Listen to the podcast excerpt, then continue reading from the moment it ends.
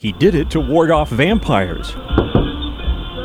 Christian Radecki pulled up behind a parked sheriff's SUV in Cape Coral, Florida, radio blaring, as you can hear, climbed on top of the police vehicle, and began dancing.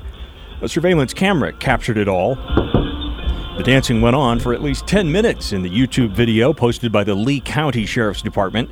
It shows Radecki performing several dance routines to several songs, including Hall & Oates' Rich Girl and Supertramp's Goodbye Stranger. Now he's shaking his booty.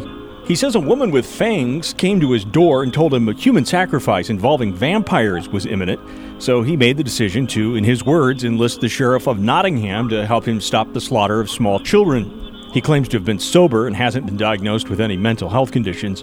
Radecki eventually climbed down off of the police vehicle, then walked to a nearby yard and stole an American flag.